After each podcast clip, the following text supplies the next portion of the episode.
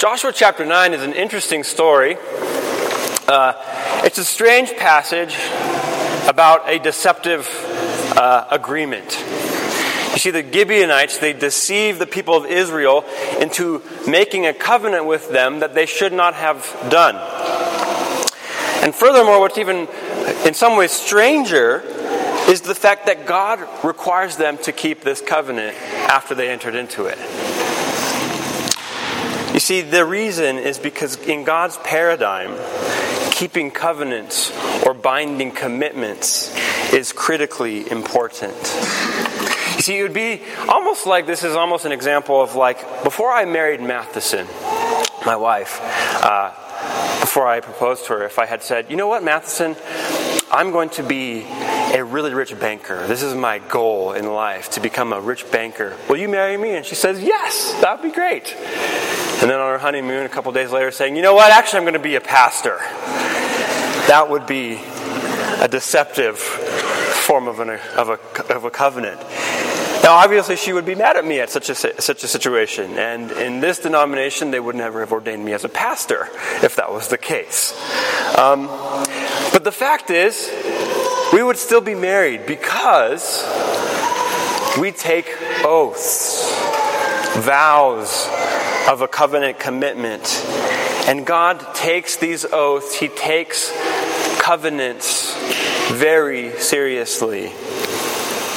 And this is some of the part of this passage is the seriousness of covenants and of oaths.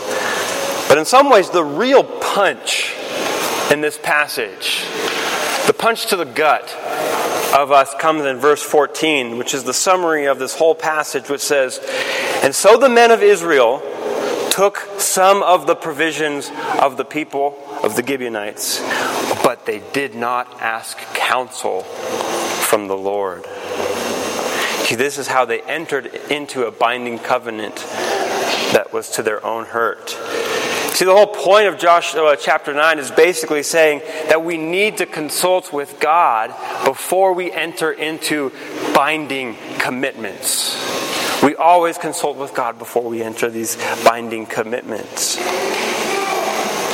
And so I think we know that pretty, pretty well as Christians that we should pray to God, consult God before we make any kind of big decisions.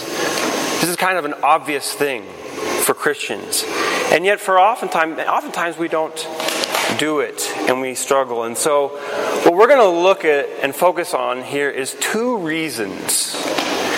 Two reasons that we need to consult God before we enter into binding commitments and covenants and then a theological reason behind the reason.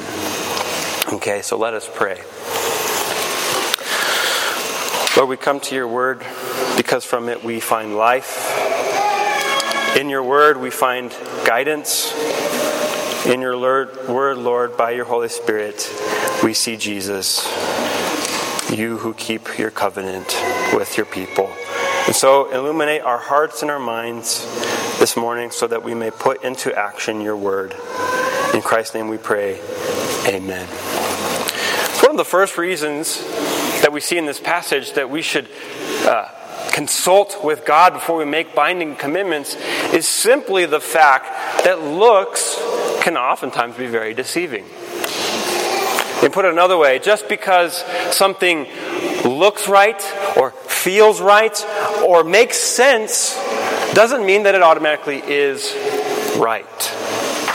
This is something that the, that the, the Israelites learned right away. You see, when the Gibeonites had heard that uh, what Joshua did to Jericho and to Ai, they feared. And it says in the scripture that they acted with cunning, whereas the Israelites actually acted not so smart. See, the, what the Gibeonites did is they, they resorted to deception in order to protect themselves. And what they did was smart. They understood that the Israelites were told that they could not enter a covenant with local people, the local Canaanites, for those who did not repent, that they were to be destroyed. And so the Gibeonites, they said, you know what? We're going to pretend that we're a people from a far away country, from a far away land.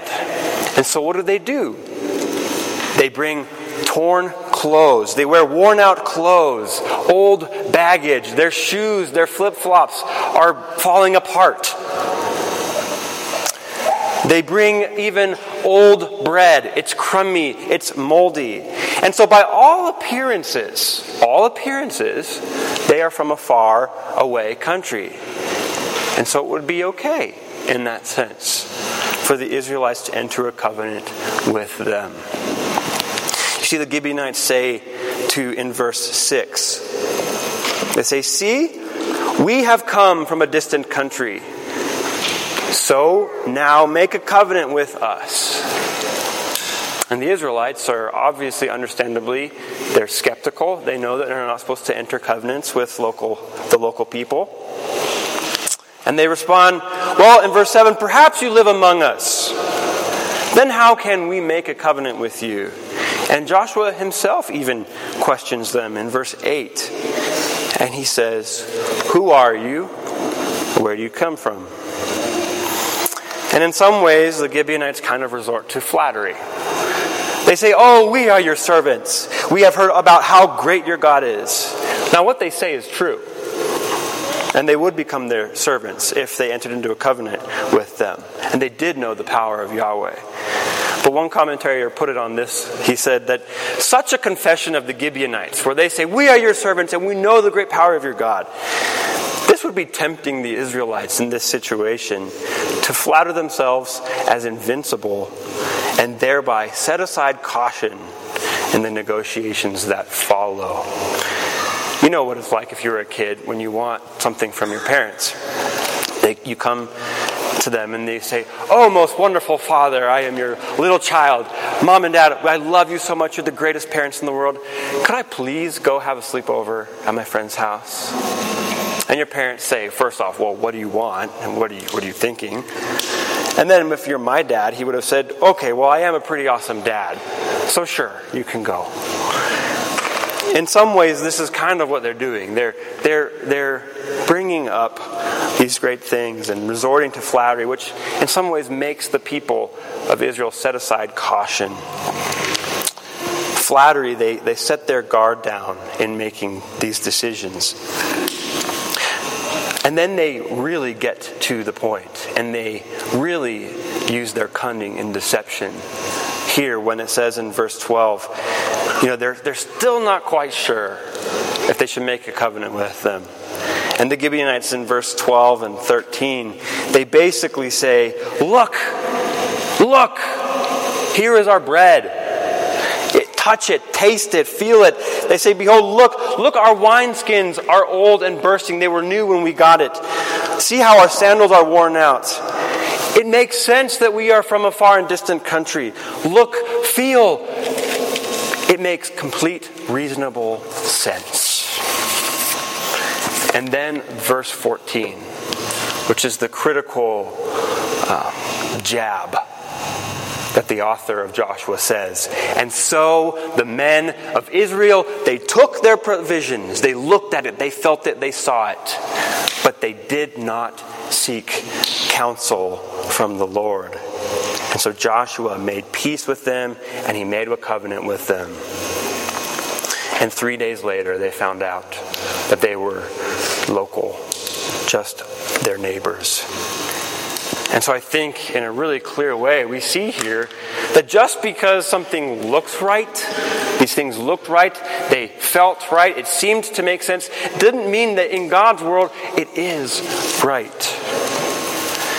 See, sometimes when we have to come and make important decisions on commitments, uh, we, we come from two different perspectives in this world that we, we're with.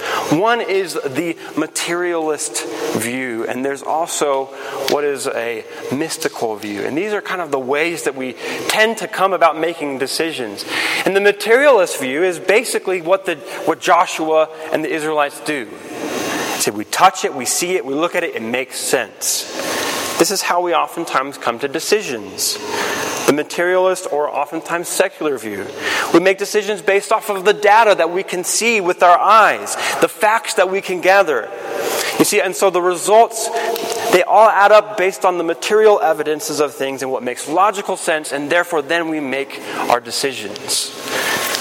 because this is from a view that says all there is is the physical, material world, and this is what we consult to make decisions. Sometimes, if we're prone to the materialist way of thinking, that all we will do is we'll make cost benefit analyses to determine if something is right or good. And these is good and, and right, and these are good things to do. But the problem is basically this is all that the people of Joshua, the Joshua and the people of Israelite do. They just look at what's in front of them and they decide. It seemed to make a lot of sense. Lacked critical information because we believe that God is the creator of the universe, that He is a spiritual being above and outside of it. And so there are spiritual realities that must be considered in making in critically important decisions. See, we can't just gather information about important decisions and just from there decide. We walk by faith and not by sight. And we fight against the principalities and powers. And so the material is not all there is. And so we cannot just say, do cost benefit analysis and see what looks right. But oftentimes we're also, uh, we come to make decisions by a mystical view or what is a kind of a spiritualistic view on making decisions. And this is kind of popularized in the West and in our world today by Star Wars. You know, when, when George Lucas in, came up with Star Wars, part of the reason he came up with the idea of the Force was to inculcate spirituality in people. And if you remember in Star Wars, the beginning when Luke Skywalker is learning to use the Force, he says, what does Obi Wan Kenobi say to Luke? He says, Let go of your conscience, self, and act upon instinct. Your eyes can deceive you. Don't trust them. Stretch out with your feelings. And this is in some ways the mystical view, and sometimes, oftentimes, the, the seen as the spiritual view, which is to feel decisions there's energy, and you make decisions based off of the energy that feels right.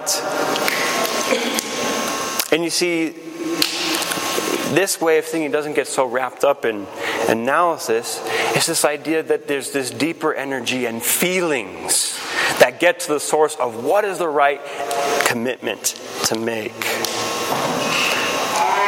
And if, the, if, if Joshua and the elders had done this, it would have made sense as well. I mean, what feels righter, more right, than saying, well, yeah, these people are nice, they're good, you know, just makes sense. It feels like the, the right kind of spiritual thing to do to enter into a covenant with these people. But we know that feelings are fickle and energies change. My feelings on a decision can change based on how much coffee I have in my system. We know feelings change so easily. But Christianity says that we, it's not just about what we see logically and determine, nor is it what we feel inside, but it is rather what we hear from God in His Word. This is how we come to make serious, important commitments. This is what Proverbs 3 5 and 6 says. At the very point of consulting God.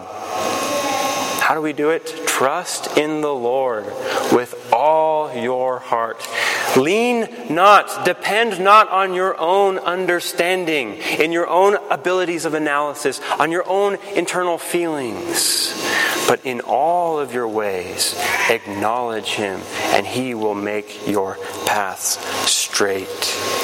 You see, the opposite of trusting God and consulting with God is just to depend on our own analysis, our own understanding, our own feelings on something. But to trust God is to acknowledge Him, to consider Him in everything, to know who He is, His will, His heart, His character from the Scriptures.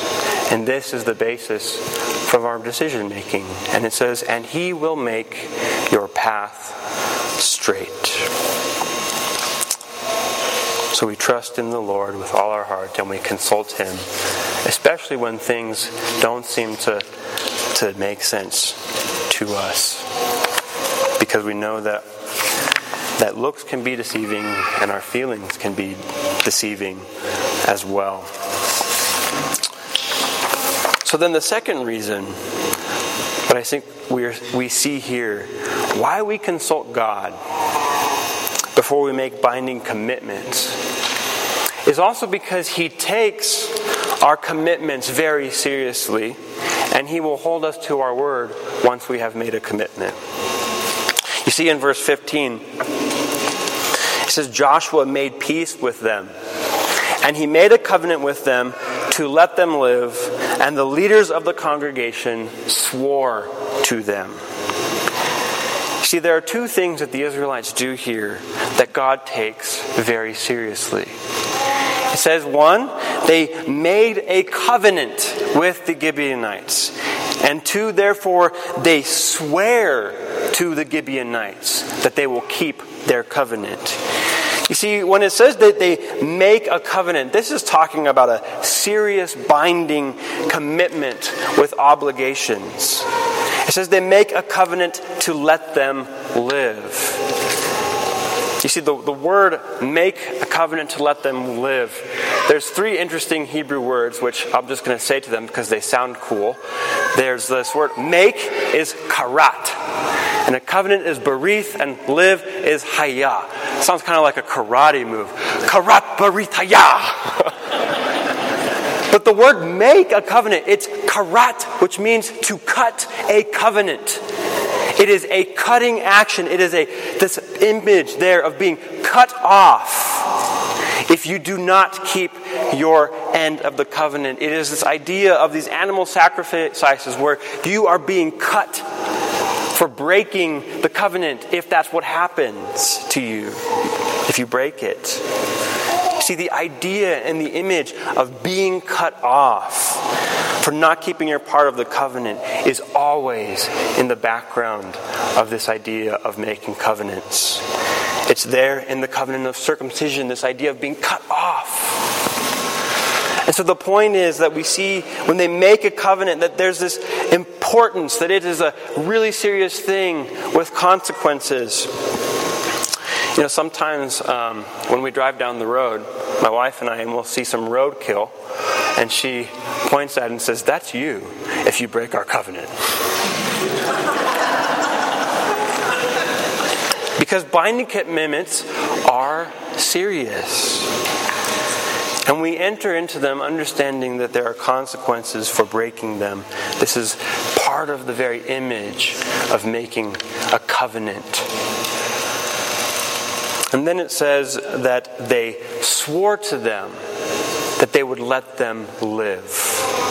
See, after the people found out that the Gibeonites were their neighbors and that they had the elders had made a covenant with them. See, the people wanted them to say, "No, okay, let's let's forget that. Forget what we said to them. Let's we need to destroy them." But what do the Israelite, the elders say? And they don't make a mistake again. They say, No. We swore to them. We swore an oath that we would let them live, and so we will. In verse 19, it says, We swore to them by the Lord, the God of Israel, and now we may not touch them. You see, when they swore, the elders of Israel, are making an oath to the Gibeonites by the Lord God. It is, in a way, it is calling God to be present with them, requiring them to keep it. The Westminster Confession, which we uh, believe is a summary of the theological teachings of Scripture, in some ways says there's a, makes a little bit of a difference between oaths and vows. And way uh, one commentator put it that oaths are promises that we make to other people in God's presence, whereas vows are promises that we just make to God. Now that may be a hard or fast line, too too too strong, but if that's the case, then technically speaking, when we enter into a marriage covenant and we make vows, which is what we often do when we call the marriage vows, they're, they're actually like oaths. They are oaths you say to your spouse, calling upon God to be present.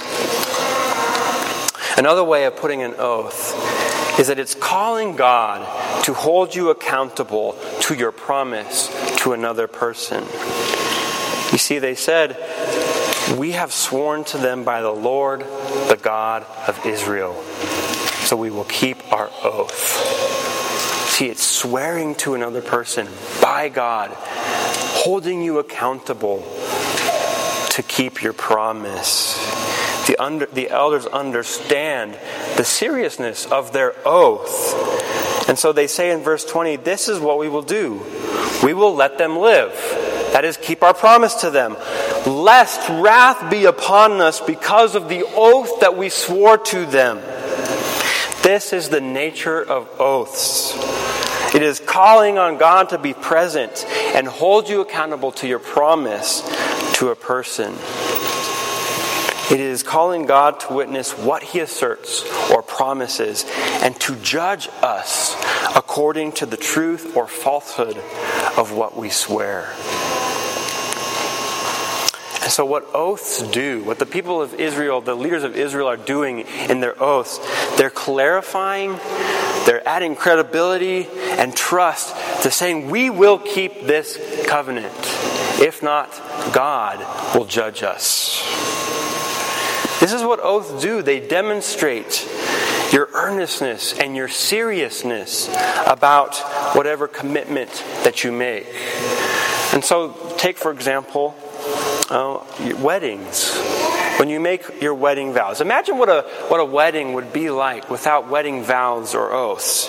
You come up to the altar and the pastor says to you, "Would you like to maybe spend some time with this person for a while, maybe?" And you say, Sure, that'd be fun.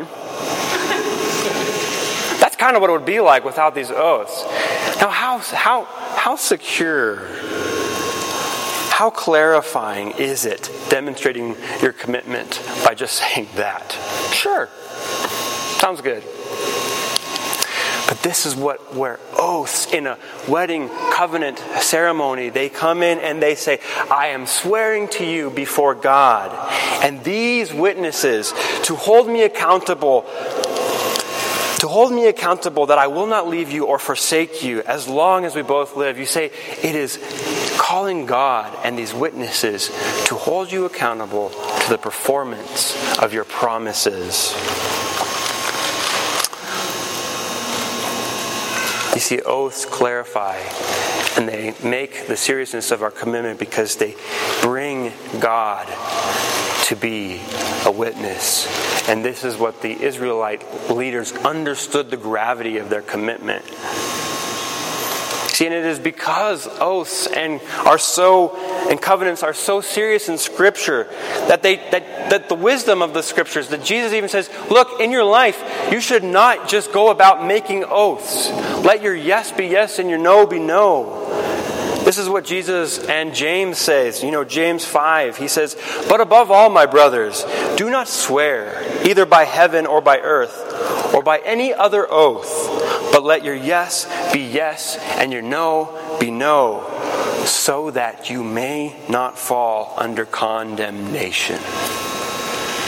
The reason we don't just go around saying, I swear it, by the hair of my chinny chin chin, I will do what I say. The reason we don't take oaths in life because do you want to come under condemnation for something small? Let's say you forget something Let's say you're a forgetful person and you forget oftentimes to close the doors to the house at night, to lock up before you go to bed. This is not a real life situation in my life at all. But let's say that is the case where you, you have this problem and you constantly forget to lock and you say, I promise, dear wife, that I will lock the doors in the future. I swear to it.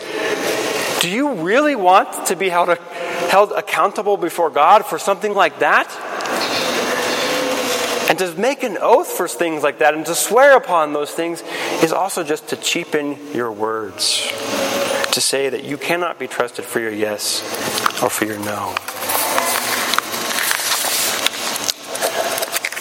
But here's the point that I want us to see. Since God takes our commitments so seriously and holds us to our word and to our oaths, it would be a good idea for us to talk to Him and consider what He has to say before we enter into them. Because once we enter into them, He is going to hold us to our word. See, God takes it seriously and He holds us to our words. In fact, the Israelites learned this very lesson. You, know, you see, hundreds of years later, King Saul, he tried to kill the Gibeonites. And uh, what it says in 2 Samuel 21 is that after King Saul tried to kill the Gibeonites, that uh, there was a famine in the days of David. And for three years, year after year, and David sought the face of the Lord. And the Lord said, There is blood guilt on Saul and on his house because he was put because he put the Gibeonites to death. You see, Saul tried to break the covenant with the Gibeonites. He tried to put them to death. And the wrath of God broke out against the people of Israel for it. God takes it seriously and He holds us to our word.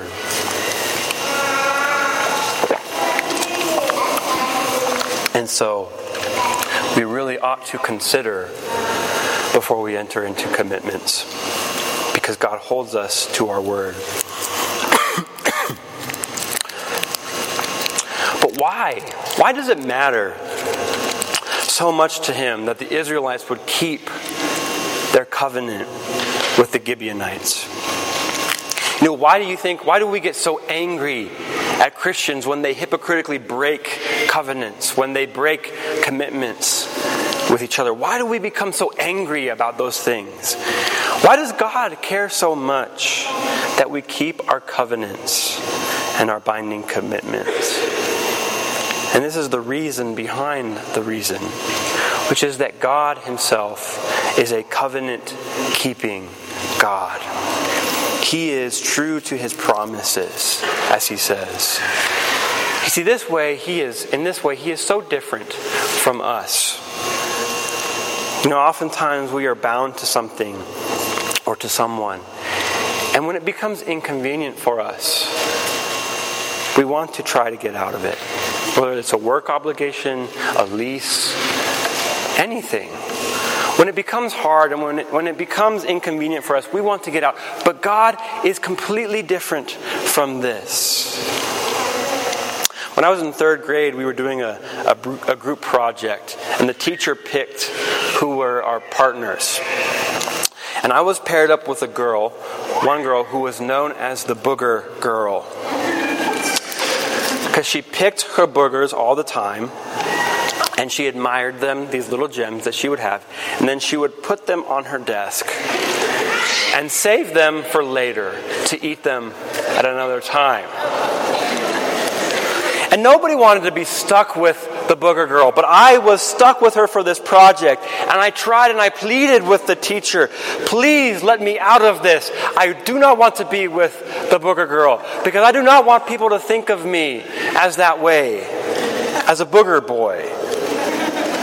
See, when we find that we are stuck with someone, that it is a drag, when we find that they are a liability, we want to get out of being committed.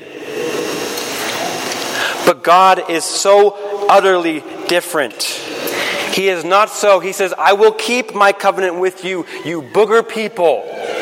You people who bring me down, he says, I will be with you. I swear upon it. And here we have to understand some biblical theology about how God keeps his covenant promises to us, even when we are worse than the Gibeonites, worse than booger people. See, Genesis 17, 3, God 13, God says to Abraham and to his children, He says, My covenant shall be with you and your flesh as an everlasting covenant. See, God's covenant with, his, with Abraham and with his children is everlasting. It's never ending, which is meaning to say that he is the one who is going to keep it because it does not end. And so then in Psalm 11, verse 111, 9, he says that he sent his redemption to his people. He has commanded his covenant forever.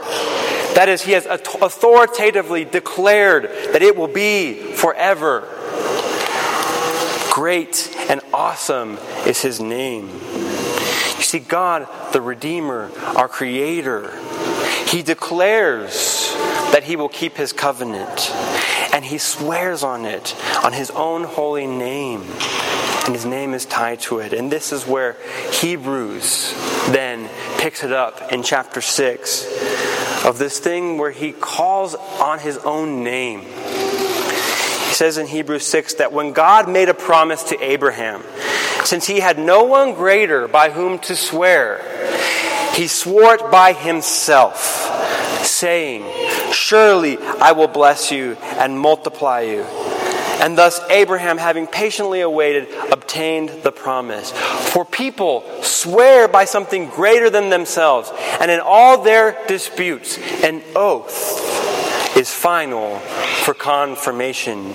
You see, when God wanted to promise Abraham and his children, when he wanted to make sure that his promise was absolutely certain that he would keep his word, he promised by an oath upon his own name this is a self maledictory oath. That is, God is calling down curses upon himself if he does not keep his promise to bless his people. But the children of Abraham walked far away. They broke the commands of God. They turned from his covenant, as we do. And they all deserved only to be cut off and cursed.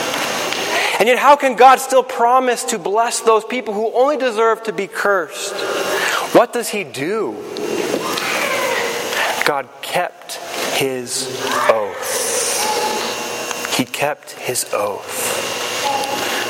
In Colossians 2 says that at the cross, God in the flesh was cut off he was cast aside as a covenant breaker. Galatians 3 that Jesus, God in the flesh, was cursed on the cross as a lawbreaker for us. God kept his oaths, and the cross is where God keeps his covenant oaths. It is where Jesus, who is God, bears God's own self cursing oath. See, the cross is for us where God proves that He keeps His covenant and His word, even when keeping it meant harm to Himself, even when it's inconvenient. So do you ever feel like God wants to be rid of you? That He wishes to have nothing to do with you? Or to go back on His commitment? God, by his oath, by the cross, says and shows that he does not loathe us. He does not desire to be rid of us. He is committed to us. He is not like some child trying to get away from another child that is inconvenient for him. He is not weary of his commitment to us. He has said so because the cross is the sign of God's oath, keeping it, even though it was costly to him. See, when we sin, sometimes we wonder, God, how could you ever want to keep your promises to me? God, why are you still keeping with me? Why haven't you left me? And the answer is that at the cross, God kept and keeps his promises because our sin has been dealt with, that he will not leave us and he delights to be with us. And even the Gibeonites, in verse 27, they remained as servants of the Lord and they served at the altar in the temple of where God's presence was. You see, God is a God who keeps his promises. And so this motive should motivate us to keep ours as well. And this is why he takes covenants so seriously. And so we ought to consult him. Why even in our unwise commitments are still unbinding, are still binding, and we ought to consult him because he is the God who keeps his covenants. So let us pray.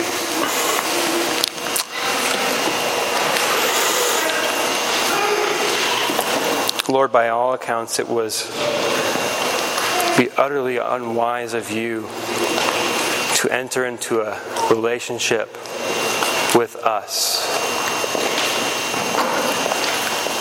But you did through your Son Jesus.